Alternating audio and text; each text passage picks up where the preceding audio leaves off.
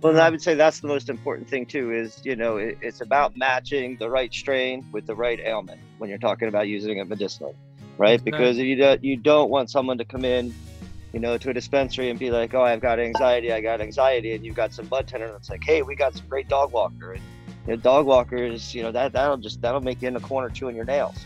You know, and that's the exact opposite experience you want. So Yes. not only do the plants need to be bred in such a way, and bo- on both sides of the equation, on THC and the CBD side, they need to be bred in such a way that you can you have you know uh, you have a general idea of what the experience is going to be. iHemp Michigan is a member based organization backing hemp farmers, seed cultivators, processors, manufacturers, and hemp businesses statewide. Our members are engaged in defining the path to success of industrial hemp from seed to sale and beyond. We are committed to empowering hemp farmers, fueling industry leaders, and educating consumers to ensure hemp flourishes in the Midwest. Our focus is influencing responsible and fair regulation, providing grower education, and enabling full access to the evolving marketplace. iHemp Michigan advocates for wellness in people and the planet through hemp, and it begins with the farmer. Now, on to our show. So, uh, with that, I think we'll get into our uh, speaker here. We got Joe and Victoria from Seven Leaf Genetics. You know, we all know that genetics has played a huge, huge part of this whole thing. Um, and last year, uh, I heard Indiana, 20% of their crop went hot in Indiana. Hmm. I don't know exactly what percentage it was in Michigan, but um, so Joe was a longtime plant enthusiast. He started experimenting with hybrid hybridization cannabis back in the early 90s. Uh, his first hybrid was a success, yielding a large producing plant that's cold tolerant and has amazing taste as well. Uh, it was the king, so he named it Elvis. Uh, then I'm not quite sure, maybe they want to share the story or not, but somehow he got involved out in Oregon back in 2015 and um, did you meet Victoria that way? But we can talk about that later. Yeah, no, Vic, Vic and I were married at that at that point. At that but, time. um, Okay. Sure. Uh, Oregon was a was my first foray into um, like kind of the the legalized breeding, if you will. Um, Oregon had a, a strong medical market um, at that point, and I knew a guy that had started essentially a cannabis incubator, um, where he had bought a farm and set up some greenhouses and an indoor grow. Um, and they wanted to make their own strains and hybridize some cannabis and you know create the fire um, and sell that. So um, I started flying back and forth and kind of helping them, you know, get that up and running. And the the growers with, and I find this a lot um, as more states come online. You know, it, there's a big difference between growing in your basement with a couple thousand watts and growing a thousand square feet or fifteen hundred square feet. And they ran into a lot of trouble just scaling up and getting uh, getting you know getting that big. So the end result was they didn't really produce any new strains or anything like that. But I used the time. I was able to perfect my, um, you know, my my processes and how I do things. And that was when I first really got into hemp. Was um, Oregon has a real strong hemp market. You know, long history as as far as the market goes. And uh, I met some great people out there that were doing, you know, had some great strains. And it's, um, you know, from a breeder standpoint, it's a much more um, everything you're growing is not a polyhybrid. You know, so everything you're breeding is. So let's start back, you know, when you were kind of doing some things here. So what fascinated you or how did you decide to get into the genetics game? Well, it wasn't even get into the genetics game. I had always just had fun doing it. Like I, I'm a plant guy. My degrees are in botany and uh, soil sciences. So you know, it was just a natural progression. I really like the plant. I like what it does for me. Um, so to my mind, you know, and back then in the you know late '80s, early '90s, you, you kind of got what you got. You know, you had a friend go to Amsterdam and sneak some seeds back. That was great, but that was the only time you really kind of knew what you were getting. So everything out there was kind of, you know, and then the '90s, the you know the Northern Lights and the Skunks and stuff like that. The Diesels came around, and then you could start, you know, kind of tracking the lineage. but to my mind, you know, no one was really playing with the high CBD strains. Everybody was trying to breed for high THC. So, you know, when, when I first started working out there and I met these guys that were into hemp, you know, it to my mind, as a, from a breeding standpoint, it was a much more natural progression because they're, you know, they, they haven't all been polyhybridized 10 times over, you know, and that's, you know, that's what's going on in the THC market. There's no real true strains, you know, out there anymore, really. So, uh, so that kind of naturally led then when when the hemp market came out, you got involved with that. So, was there any? Um, now, are you doing it mostly for the CBD and the smokable market? We do. We, we we concentrate on the cut flower market. Um, terpene profile is real important to us, um, and you know, just uh, excuse me, we like things that are, um, you know, it, well, we're always, doing the cut flower market in Portland and in Vermont we do seed. So Joe's got two genetics. I just want to add that in. There's two. There's two different. Um, you know, in one in one state we do hemp seed, and in one state we do flower. So That's THC when you say the rec hemp, market. Yeah, when you say hemp seed, are you talking about seed for for sale? For fla- yes, for the cut flower market. Okay. Yep. I'm going to bring up the website here just a minute while we're talking here. See if I yeah, can. it's sevenleafgenetics.com. Yeah. There are there have been other companies that have come online since ours who have the same name, and uh, you'll notice it's ours because Joe and I are the, like we're in the bio, and it says Vermont, and it's sevenleafgenetics.com. All right, let me see if let me see. Dave Dave is uh Dave can usually screw this up pretty good. all I can do with this. There we go. Yeah, we're still kind of playing around with the seeds here in Michigan. Uh, uh, uh, Blain is, is much more expert on that than I. But um, what would you recommend here? I mean, uh, and, and, does the seed that you recommend, say, what works in Michigan doesn't work in Alabama or Kentucky, or how does that all play out? That's that's absolutely true. Um, to you, to my mind, like we're here in northern Vermont, so I would say that you know northern Michigan would be a similar microclimate. You know, there may have some, you know, differences, but it, it's generally the same. You have cold winters. You know, in October, you, you can see snow flying, that sort of thing. It's you know, it's right. usually wet. Um, so the soils may be different. The plants may take it up a little differently, but generally speaking, you know, you'd want something that is cold tolerant, that's going to finish early. Um, and you know is, is botrytis resistant right you know because it's wet and moist you know right at harvest season. A lot of it's very similar in the Pacific Northwest as well. You know, it, as their rainy season, it's they, they deal with a lot of the same situations. Um, yeah. You know, we've had some outreach from like Oklahoma and Texas where it's a completely different ball game. Oh, you know, yeah. you need very heat, dry, you know, you need heat dry. tolerant, all, right. all the exact opposite of what you're looking for. So the you know, only similarity, if I could just chime in there, that Joe discovered in the two markets was wind.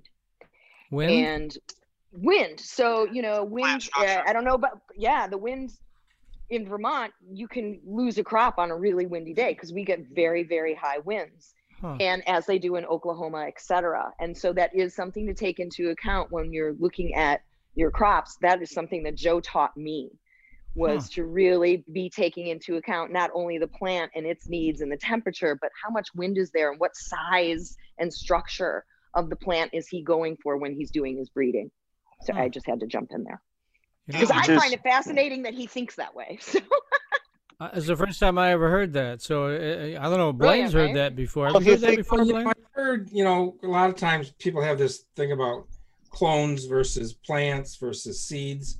So a lot of times they say that the clones don't have a taproot, so it's more likely that you're going to have a little problem, maybe with wind, or have to have to um, string them up, so to speak, you know, tie them up. So uh, heard that. I have not seen that myself, but when I planted the year I did it, we did it from plants, seedlings. They so. can't see. Yeah. So plants do. Uh, cuttings don't have tap roots. That's that's the advantage of a seed. Um, mostly, that's not what I was concentrating more. That's more of that's more a function of the plant being able to to attract water. You know, be able to constantly have water. Mm-hmm. The what I'm interested or what I was interested, in, especially with with concern to wind, was you know our first year that we started selling seed in 2016 on the you know into the market our plants were 10 12 feet tall hmm. well, we had a farmer that planted 28 20 acres and lost about three of them to a windstorm because they were just these huge monstrous plants so that's when we were like all right let's dial it back what's actually better is a four foot plant that's kind of bushy that's going you know that has um, not necessarily that all, all our plants are a big bulbous type thing. Um, and I find that that's more, especially when you're growing in a row, they kind of grow into each other. You can, they kind of offer each other support. And you have the big Christmas tree cola types. Those are the ones I find once you, once they start going, they'll, they'll go over. So, you know, when you have high wind areas, that's, that's what we've, that's what we've been noticing. Or it's at least something that you can take into consideration when you're, when you're breeding, you know, and it's another thing I like about hemp is you're, you're breeding for all these different regions of the country. Whereas, you know, with the THC market, which is fun and all that, but mostly guys are just breeding for THC content. Yeah, you're just a little bit higher in our. Well, I guess not. I He guess usually is. Double Yeah, but you're describing there sounds a lot like I meant your how they- location is a little bit higher on the on the latitude than where most of Michigan is. What I meant by that. So, right. Yeah, Yeah. We're what- what- 40, 42, I think. Yeah. Yeah, what, what you were describing is kind of like how the fruit orchards do in Michigan, cherry orchards, apple orchards. They're smaller trees and they all are grouped together versus a very large tree kind of thing. You know? Absolutely. And you know, one of the things that you know we played around with, we haven't done it in the past couple years, but we used to maintain a uh, a um like a um it's like a nursery, you know, to kind of play around with different varieties. And one of the things that we really liked, um, and this speaks to um, those trees as well, is we grew a lot of companion planting um, and let the plants kind of trade the trade the oils back and forth. And you'd be Mhm. surprised at the the hints that the basil picked up. That we, you know, we grew like eight thousand basil plants around I don't know, maybe 200 pot plants, 200 hemp plants. Mhm. And it's just amazing. The, you know, th- that's what I find interesting about the plant is that, you know, all these different, yeah, oh yeah, You can excite those the terpene terpene profiles. Absolutely. They pick Hmm. up some of the terpene profiles, huh? Wow. Yep. And think about the bees also play a huge part of that as well because they're literally when they are circular the bees love the hemp plants. Mhm. And we certainly see them circulating through all of the companion plants as well. Mhm. And I feel I definitely felt and and you know what we didn't at that time they weren't doing the terpene profiles and testing Mhm. but um i think we have some of the terp profiles and i think those plants produced more terpene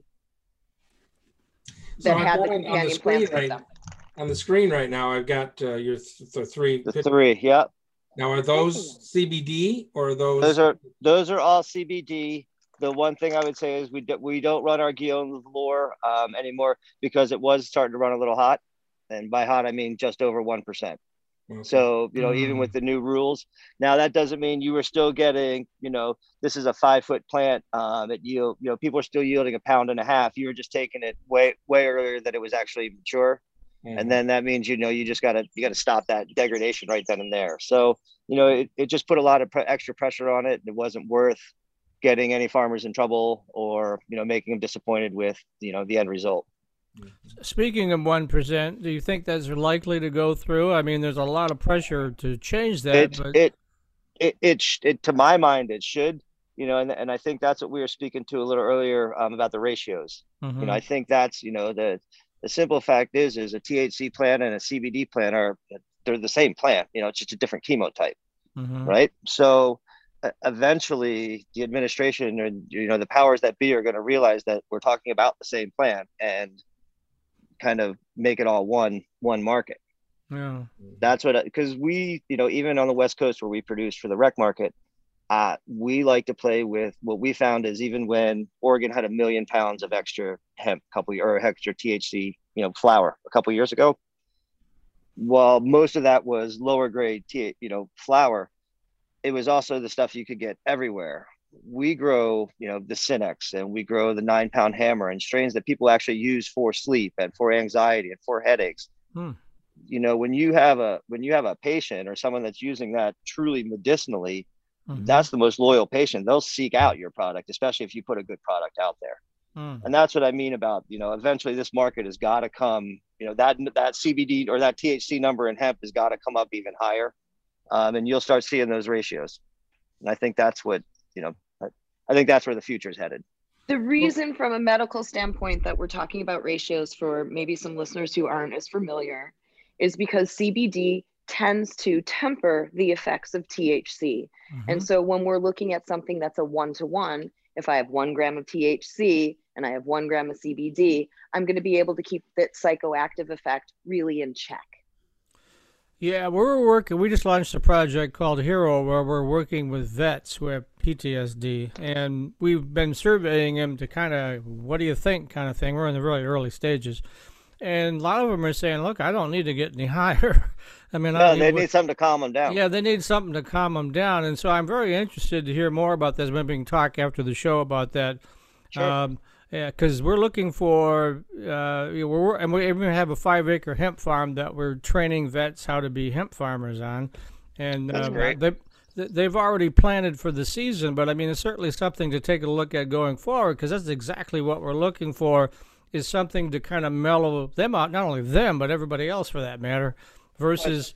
The, the big bugaboo is everyone's oh hemp I'm gonna get high and uh, not unless you like smoke a telephone pole worth or something you know Right. I was so going to say, yeah, the dosages educa- to take an effect um, yeah it's still are, an educational actually quite high. Yeah. right yeah and yeah, that becomes not affordable.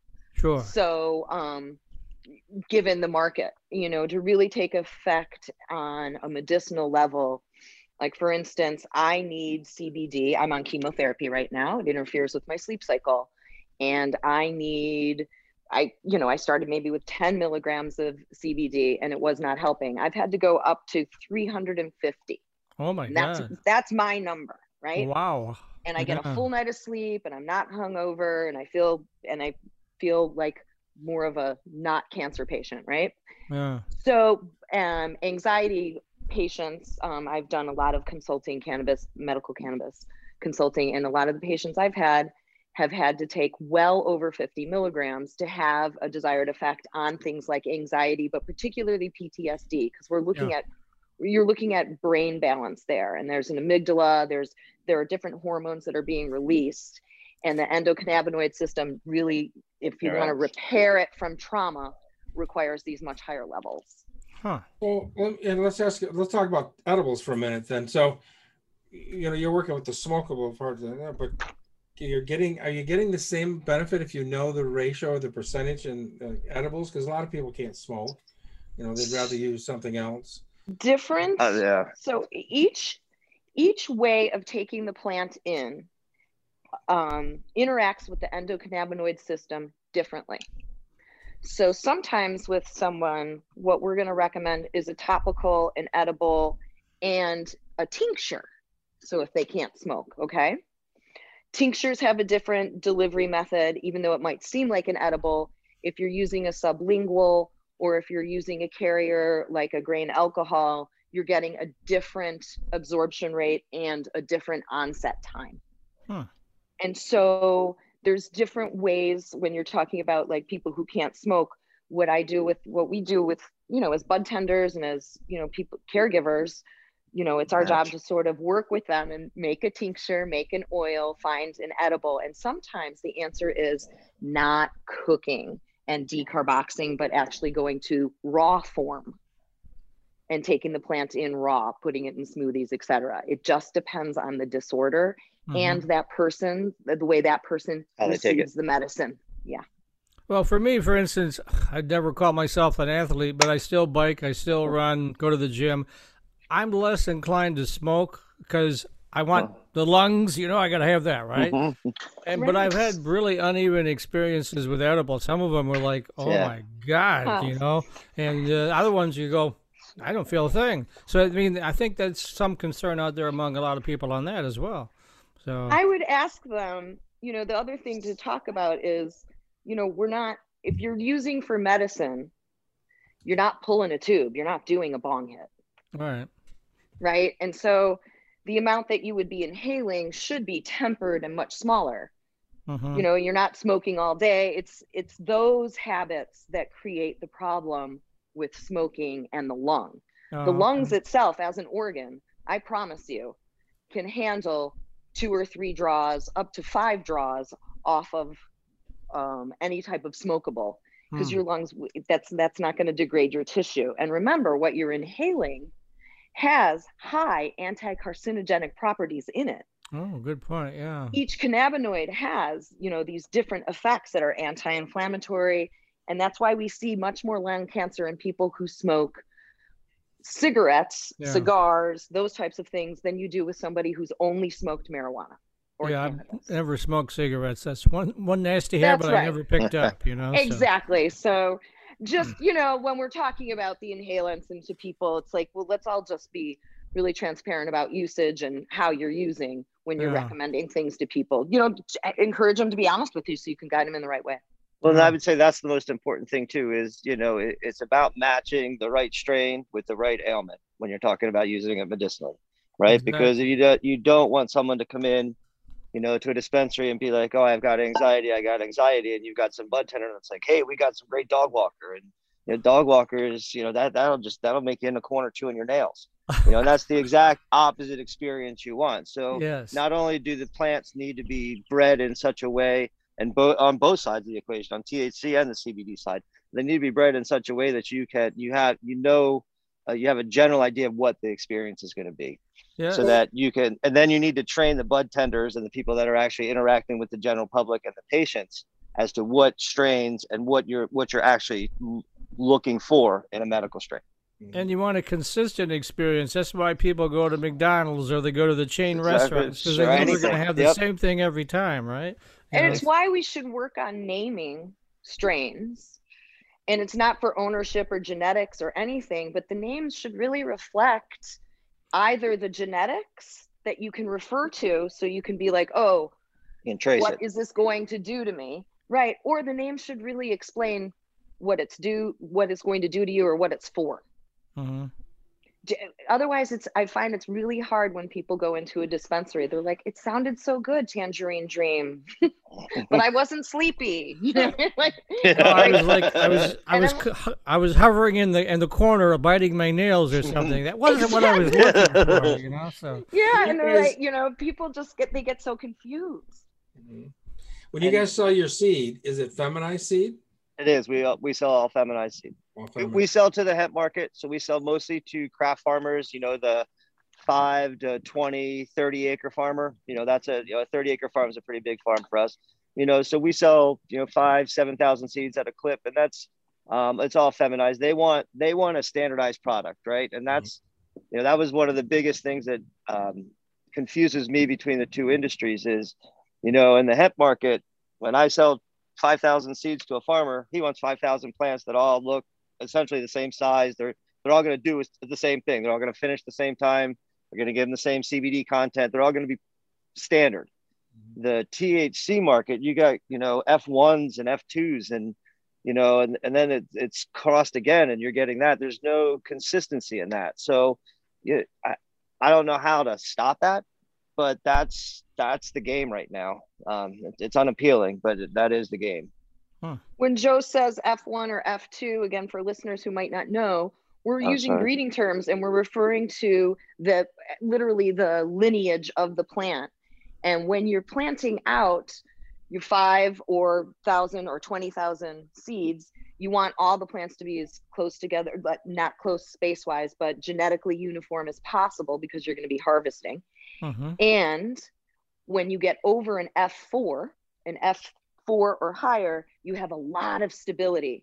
Whereas an F1 or F2, somebody just made that plant recently hmm. and you have no idea which phenotype is going to express and how it's going to happen. Hmm. And generally, you'll get three or four different phenos that are going to express.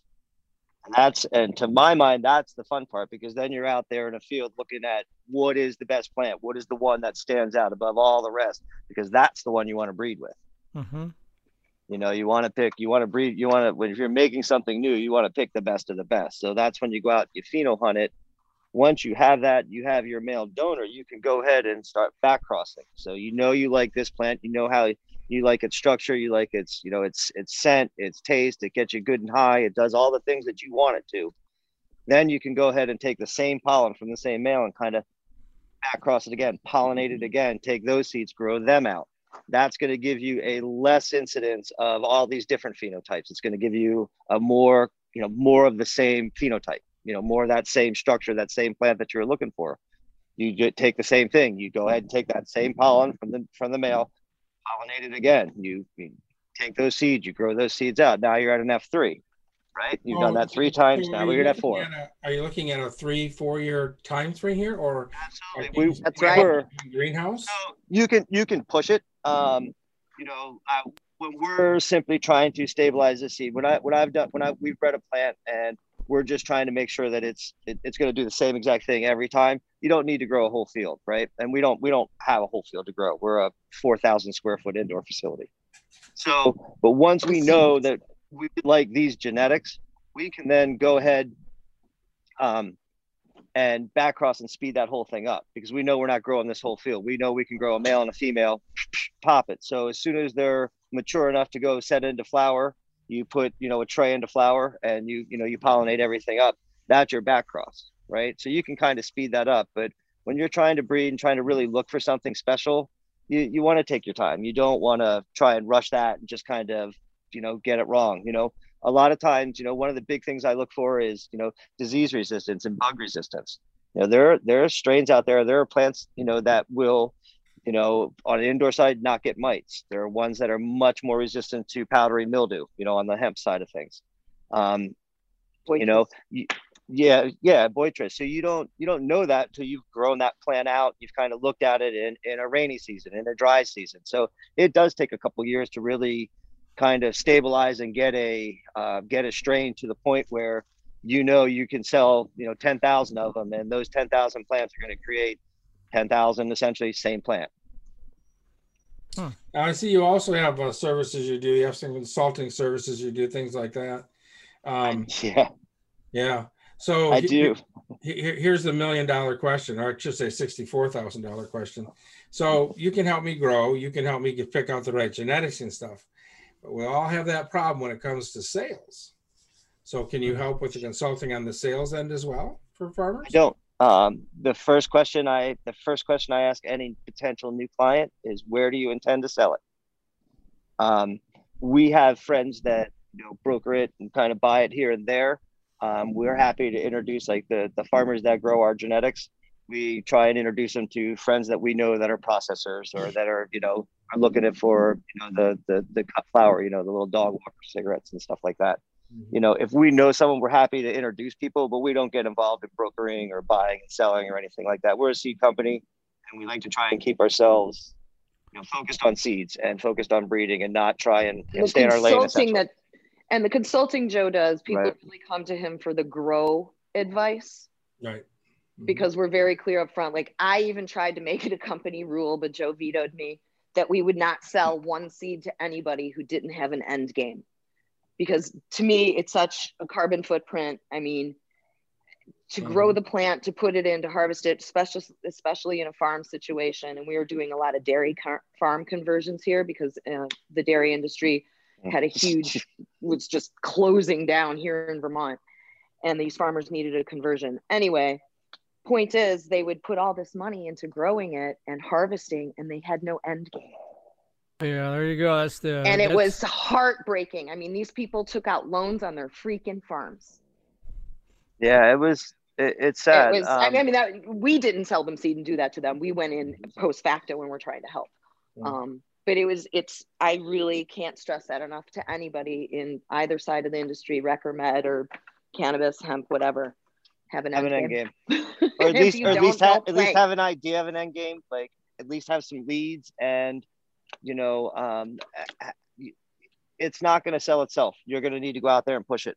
Um the, the the market the industry is too new for it to be it's not mature enough to be able to go and just have buyers that are going to just buy it all. You're going to need to make you know you're going to need a network. You're going to need to relate you know build some relationships and- yeah and get ready to be limber and bend yeah because Yeah, especially, That's as, especially you as a farmer So your your seeds uh, is it just for medicinal type purposes, or do you grow seeds We- for say we- fiber or other things like that? So we do. We play. Uh, we do. We do run a. Well, we're about to launch our fiber seed. We do have two fiber seeds that we're going to launch, um, and then we're also working with a lot. Um, we're doing a couple small plots of bioremediation, um, and using the plants really good at pulling heavy metals, especially up. Yeah. So I've been playing around with a couple strains that have really high silica contents, which seems to kind of draw the metals more than others. And we're just trying to do some research and some experiments on that as to which which varieties um, work better than others at that. But most of them are the grain the grain varieties. I've noticed. What was that we had? Or the was fiber. It, was it Lake Superior State College we had on a couple of weeks ago, Blain? That was had that experimental farm, and that was one of the things because they're up in the Upper Peninsula is a mining area, and Exactly. the, the ground really is screwed up So there. we work. One of our uh, our partners has um, some friends in Peru, and they're thinking about doing the same thing. All the copper mines and the metal mines Mhm. down there, growing hemp around those mines, making them grow or having them grow hemp around those mines to pull all that that just all that toxicity out of it. Out of the thing soil. is, it's it's funny. People still they take the remediation hemp and they're like, "What do I do with it?" They want to they want to do something. We have to explain to them, "You burn it now." Or Well, you you can make it you into know, you can't- hempcrete or you know building could make it into materials. hemp- or- But where in the East? So, in the, I don't know about you guys, but I can tell you this: people who try, we don't have a processing facility in Vermont or Maine, etc. So, to get your hemp converted over into fiber or crete or any other product outside of an oil extraction, you literally are now going to have to package it up and get it across Ship it. state lines and Hmm. start driving it around to a processing facility of which I- where's where do you guys have a hempcrete like where's your nearest hempcrete facility Blain. What I'm looking at is a question that's coming in, so I, I apologize. oh no worries. sorry So, um, your question to me was on the decortication. i was just wondering about hempcrete and Well, hemp- fiber if- Yeah, if you're a processor or a hemp farmer and you wanted to process your your grain fiber into grain or into hempcrete, where's the closest far, like processing plant that you know? Victoria was speaking to how we don't have a grain fiber or a, s- co- a hempcrete fiber processing plant in New England that I know of. Wow. Yeah. So right now what's happening here, and I think other places too, but we're developing quite a little market in the plastics industry as one. Excellent. That's a huge issue. And uh, the other thing, which I just talked about uh, to the guy the other day, is he's actually selling the product to uh, people that are making it in the with soil. So like we have vermiculite and stuff in the soil right now for like your grow. Well, they're finding that when they put this the hemp fiber or excuse me the hemp hurd in, that it really makes a great soil. Um, so there's some A soil amendment. that soil amendment. mhm, You know, it retains the water. Of course, then dries out, and then when you fill it back up, it retains Yeah. the water more. Um, I am able to do uh, decortication of the CBD plants, and I don't know anybody else that can do that right now. Everybody else is working on decortication of the long, tall, regular fiber stuff. right I can take the CBD plants and I can separate them, and I'm making Shuck them out. yeah, I'm making that into um, uh, bedding for horses and small animals, that kind of stuff, as well as part of it's going into the plastics industry as well there. So, um, and then the grain part. that- now the grain part is coming on right. Right now, the problem that we have is that we have to do all this testing with USDA and uh, to be able to use this for uh, feed for animals. Now, if you're feeding your own animals, pets, that kind of stuff, chickens you're harvesting yourself, beef you're growing yourself, that kind of stuff, uh, you can feed it to your animals on your own. But if it's going into the marketplace, then right now it's not a authorized supplement to be used for feed. But it's coming.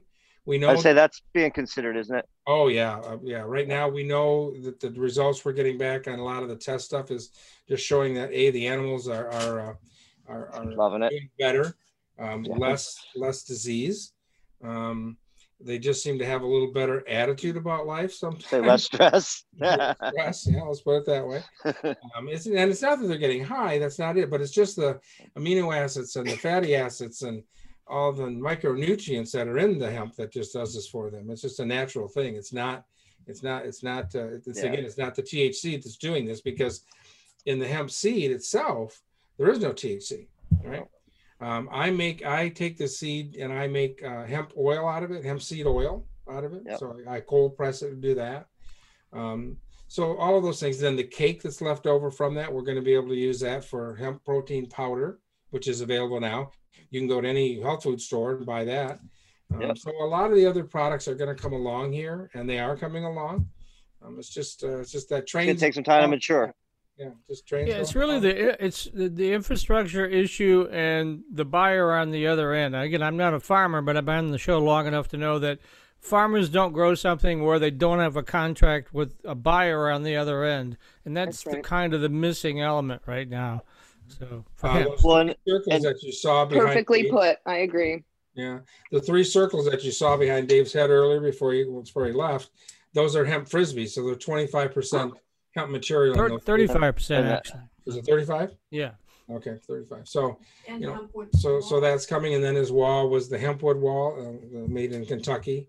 So all of these products are coming. Um, we're going to have on June 26th, we're having a hempcrete workshop, um, and it's going to be in um, here in Michigan at the Critter Farm.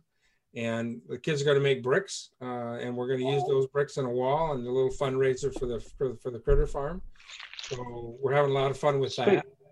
I was going to ask you about your seed. You know, since you're in Vermont and up in there, have you been, have you tried any of your seed down in the hotter climates? Let's say, you know, down in Alabama or Mississippi. Are you, you finding we difference?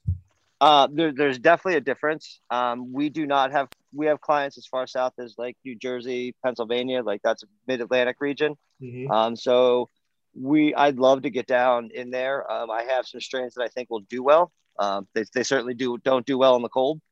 Um, so they tend to they tend to like it moist. So I think that they would do well, but I don't have a partner, or a farmer, or anything like that down south where um, we could even start trying them out. But you know, uh, I was talking with some gentlemen out on the west coast, and they're trying to, you know, the the carbon sequestration is going to be coming online here pretty soon, and hemp is a wonderful plant for that.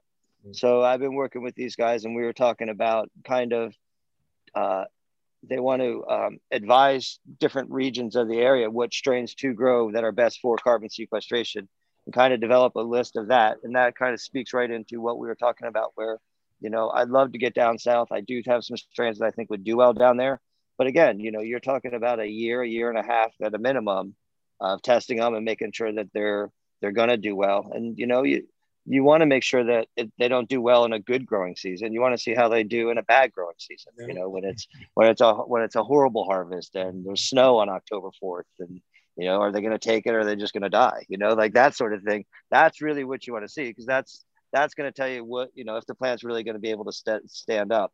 Um, you know, I see a lot, and especially in the hemp market. You know, it's you know a couple years ago, at least here in New England a lot of hemp farmers were like, wow, the seeds, it's relatively easy to make, right? And just throw some, you, know, you put pollen on the pistils and let it fly. Um, but to get it stabilized and to get it there is a much longer, uh, much more entailed endeavor. Um, and I think, you know, at least around here, there was a lot of last year and the year before, just a lot of substandard seeds, not substandard. I mean, they grew a plant and all that, but they weren't the same plant. And some were hot and some were big and some were, you know, they, they weren't steady throughout. And that's, you know, again, when you're buying 5,000 seeds, that that's what you want is, you know, an even crop.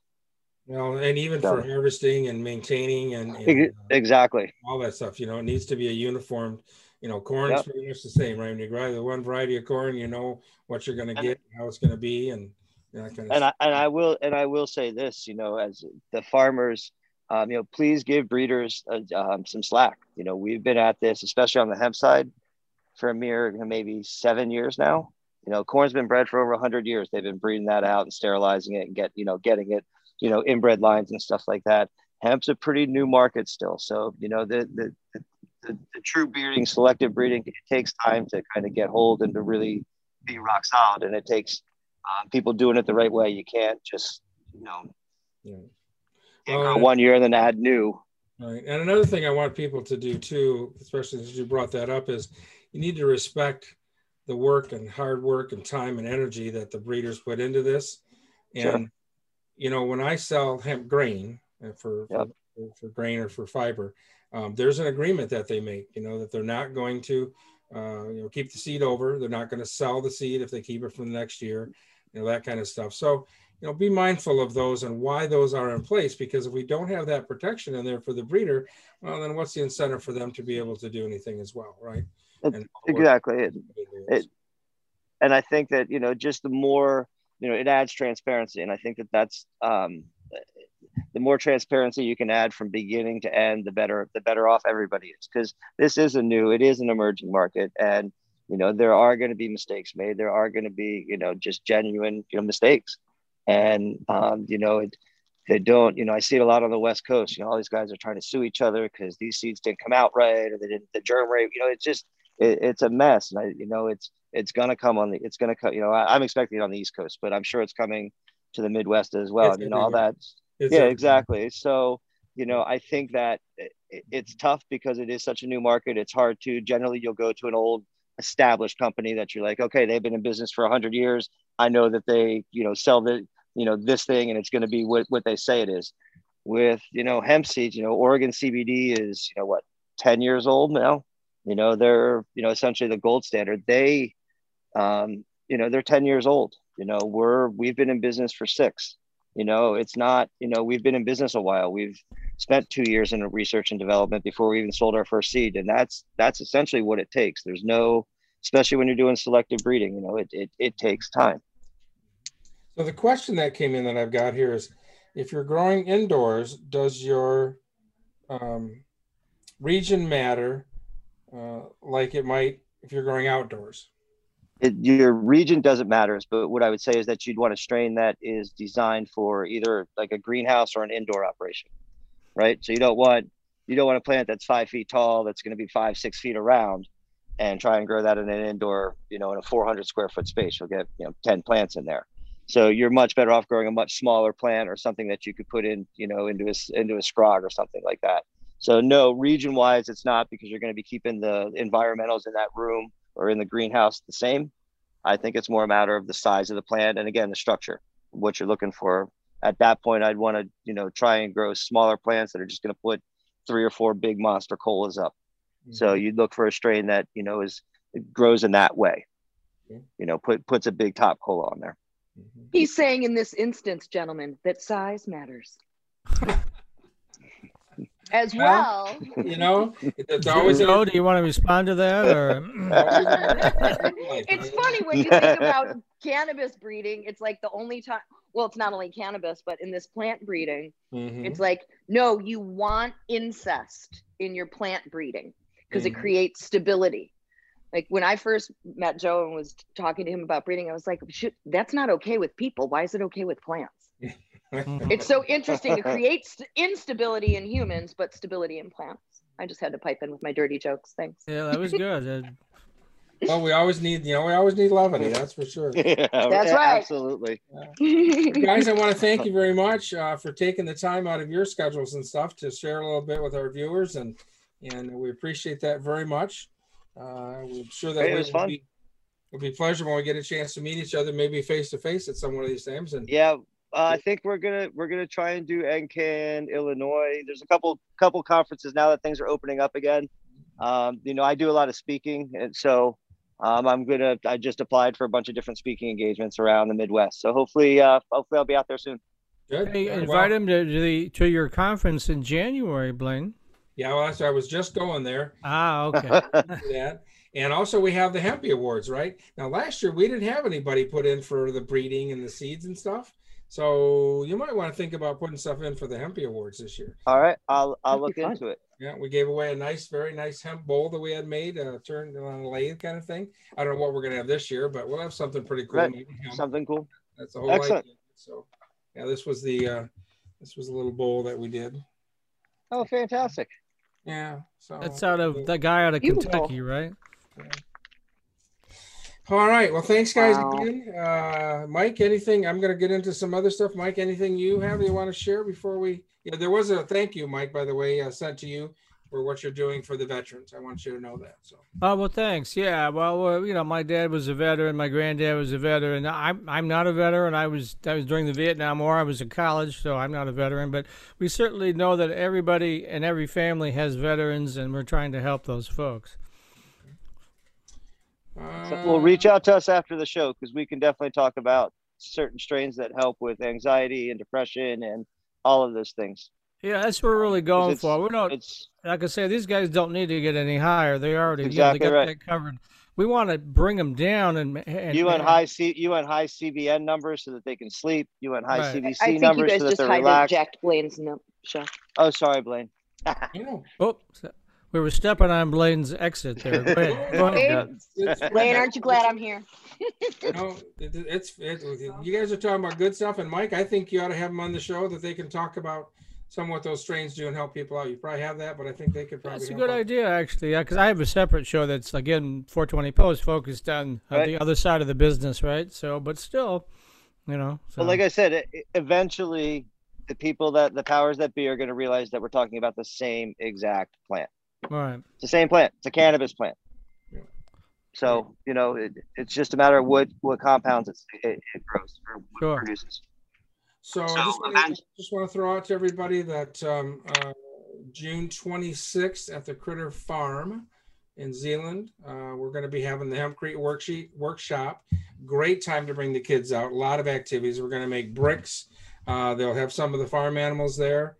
Um, the actual the actual farm where they have the animals is called the Critter Barn. They're moving to this new location when everything gets built out there. Um, so we're going to be making hemp bricks. We're going to be uh, making a hemp um, kind of an artwork. I'm going to call it a piece kind of thing. We're going to have some games. We're going to have some raffles. Uh, so it's going to be a fun day, real kid oriented kind of thing. So uh, please come out if you uh, are in the area and, and visit us for that. It's going to be a lot of fun. Uh, do mark your date and set your calendar for uh, January 21st and 22nd. That'll be the uh, third, actually. Um, iHemp Midwest Expo at the Lansing Center in, in Lansing, Michigan. And then the rooms we'll have available for that will be at the Radisson uh, right across the street. They have another new motel they put up as well. But the nice thing about the Radisson is it's connected right to it. So it's always a perfect uh, 65, 72 degrees. You never got to go out in the snow, all that fun stuff. So, and then Friday night will be the big party with the Hempy Award. So we're looking forward to all that fun being done there. So uh, with that, I think we are ready. Um, for, Oh, yeah, the best part of the show now. Stand by, Victoria and Joe. Here the it comes. So, Um, oh, and here's another product too, you guys. If you haven't seen this, this is actually uh, from one of our. We had them on a while ago. Uh, hemp straws. Oh. Excellent. Mhm. So, and I thought, you know, I, I, I did a little experiment. I kind of put them in water overnight and I thought, well, they'll probably dissolve or kind of be smushy or gooey or whatever. But man, they hold up really, really well. Um, so Huh. And what's the what's the company name? the company name, help me, honey, is Like, um, where? How do I get? green, greentechplanet.com. Jordan Henshaw. And Jordan Henshaw is the owner brain behind everything there. So In tech. And the Okay. frizz- and the uh, frizz- they're actually shop hemp tensils. If you put in hemp Shop. tensils, that's kind of how we first got to know them. They have they make the forks and the spoons and all that stuff out of hemp plastic. or hemp- Excellent. Excellent. Because speaking of, you know, this is all. The more end users that you can that you can touch base with and build networks for, that's how we're going to mature this industry. Absolutely. that that end because it all comes back to where you're going to sell your product. Yeah. Hey, can you give us the name of that frisbee company? Uh, I hemp manufacturing. Thank Okay. you. Mhm. And Dave Crabill, if you want, you need to get hold of Dave. that guy, Yep, yeah, I got he's the I got I got his email. Yeah. Yeah. Oh, he's he's got actually got a lot of other products in development too. He's starting out with frisbees, but there's other stuff too. That's so Excellent. cool. Well, you know, even like on the THC side, like the the amount of plastic containers that that our product goes in, Yeah. like we've got to come up with a better answer than than what, what what's currently out there. Yeah, we've had a number of uh, uh, Dama Corporation uh, out of Colorado. Uh, they make some real nice um, biodegradable. And and one thing we learned from their show is there's also another terminology called home compostable. Um, Home so they- combustible, huh? not combustible, but compostable. Compostable. Compostable. Yeah, you don't want a home yeah, combustible. that would it be that, work, that would be you know, trouble. so- That'd be You don't wanna trouble. burn. My exploding like, straw. This sounds exciting. That, what that label means is you can actually throw it into your trash Your and it compost, will, yeah. it will break down. Um, Excellent. So they have some nice, uh, real nice bags that I'm going to use for my hemp hearts when I get when I get into that. Um, so yeah, those kind of things. So Excellent. Yeah, a lot of a lot of good. Oh, that's are- wonderful news. yeah, a lot of good things are happening there for sure. Yeah, they really are. So Good, good. okay, well, it is that time. You're gonna Great. like. you guys have a good rest of your day. All Oh, hang on, you got to Hold- see hold this. on. so I gotta hang stand on. by. I'm sorry. Hold on for this because Yeah, this is this, this is, everybody tells me this is the highlight of the show, but I'm it not is. sure about that. But I think the, this is the Hemperor with his recipes. Yeah. yeah. So uh, you know, this is uh, strawberry season now here in uh, in Michigan, and uh, we picked up some fresh strawberries the other day. It's a short season, right? It's only about three weeks, maybe four at the most, and so you want to get out there and get them, get them froze. But so we're doing this the smoothie of the month. It's strawberry and hemp seed, and Ooh. I'm really good at this again. I can share my screen, and I'll try to do that. Okay, we want. Why did I not find it? Of course I wouldn't find it. Careful what you share. So yeah, well, that's what you know. Um, not that I got anything bad on there to worry about, but you never know. Sometimes what, what other people can do. Huh. I can see it on my tab. Anyways, so this is a strawberry and hemp seed. Uh, so what, uh, hemp, uh, straw, strawberry and hemp seed smoothie. Uh, a light strawberry smoothie is a perfect way to usher in a season of fresh produce and welcome warmer mornings. In this smoothie, hemp seed takes place of nuts, creating a protein-rich smoothie that provides a dose of omega-3 fatty acids. Mm. So it's real simple. Uh, let me. I'm gonna go, go back to my screen. So I can see this. Here we go. So um, fresh strawberries. Yep. This happens to be four cups on this, but to make the smoothie, you use about two cups. So this is about two servings. Of course, you want to use your healthy hemp hemp hearts, which you want to use there. Hold it still. Uh, and then you got to use a blender or a really good arm with a with a fork, so wherever you want to do it. And uh, you put two cups of the old strawberries, fresh or frozen, but we want fresh, of course, this time of year. Um, you know, you can put other things into it. This also calls for banana and that kind of thing, but yeah, it's all right. Um, half a cup of water, three tablespoons of hemp seed. I would, I'd say I would go heavier on that. I'd put about four. and then a tablespoon of uh, vanilla extract. And you put it all in the blender and blend it nice and smooth. Comes out to look like something like this. Yummy. Yeah. And uh, my wife, she likes to add the, the protein powder as well. Mine too. You know, got that going on. And uh, you can also make it with uh, the almond milk or regular milk, or if you want to, you can also make it with hemp milk. And we have a recipe for that on the site as well. So is that a hemp straw sticking out? That is a hemp straw sticking in there. Yes, it is. Appropriate. Okay. Yes, hemp milk is the best milk. It is. It's very, very rich. Um, I got to learn how to strain it better to make it so it's not so gritty. Um, right. I, I got to work on that, but I made some uh, quite a ways ago. I made some of that. So. And, and, all of his recipes are online at iHemp too. You might add. I just and, uh, and I have to give credit where credit's due because I'm not all the genius on all this stuff. This was by Amy uh, Chaplin, uh, who made this one, uh, and it was from, if I remember right on here, Food Network. Food Network is where this came from. So always want to give credit where credit's due. So when I make my own, I always tell you that I have a great one for hamburgers. Uh, that's, that's, that's kind of my specialty is grilling stuff. So uh, that's where mine. Uh, that's where mine are, are, the are the originals, so to speak. So. L- let me ask: Does Down on the Farm sell hemp seeds? You know, Down on the Farm will be selling hemp seeds. Yes, we oh, will. Okay, all right. That's a that plug and... for him. I was helping him out there. You know. So. well, and you know, and, um, and since you mentioned it, Mike, I'm going to do the shameless plug we do have the hemp seed oil as well. So yep, we make. Okay. And I got the new stuff I got was the V1 oil. Uh, it's just made out of the hemp heart, so it's a lot. This is kind of dark.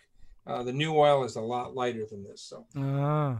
we call hemp seed light. It's, it still has that earthy flavor to it, but it's just a little lighter flavor, a little lighter color. So uh, next week, uh, we are going to have uh, Rachel uh, Berry and Eric McKee to talk a little bit about uh, the hemp construction uh, world, especially uh, since we're the following Saturday we have that uh, hempcrete workshop. So she's going to be talking about that.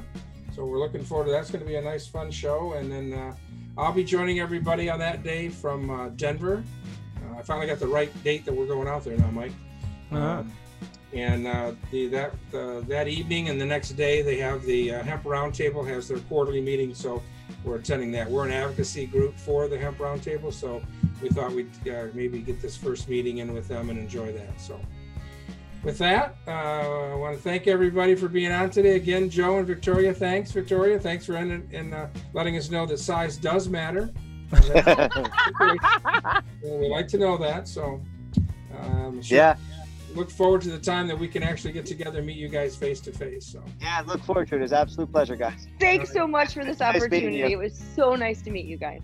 All right, All right well, take care, and uh, we'll see you. Uh, Days will say peace and love. We'll yeah, peace, yes, yes, peace and love. Yes. Thank you for listening to the iHemp Michigan podcast. Have a question, comment, or suggestion? Email Dave at ihempmichigan.com. Special thanks to Eclectic Sales and Creative Marketing LLC for their audio editing.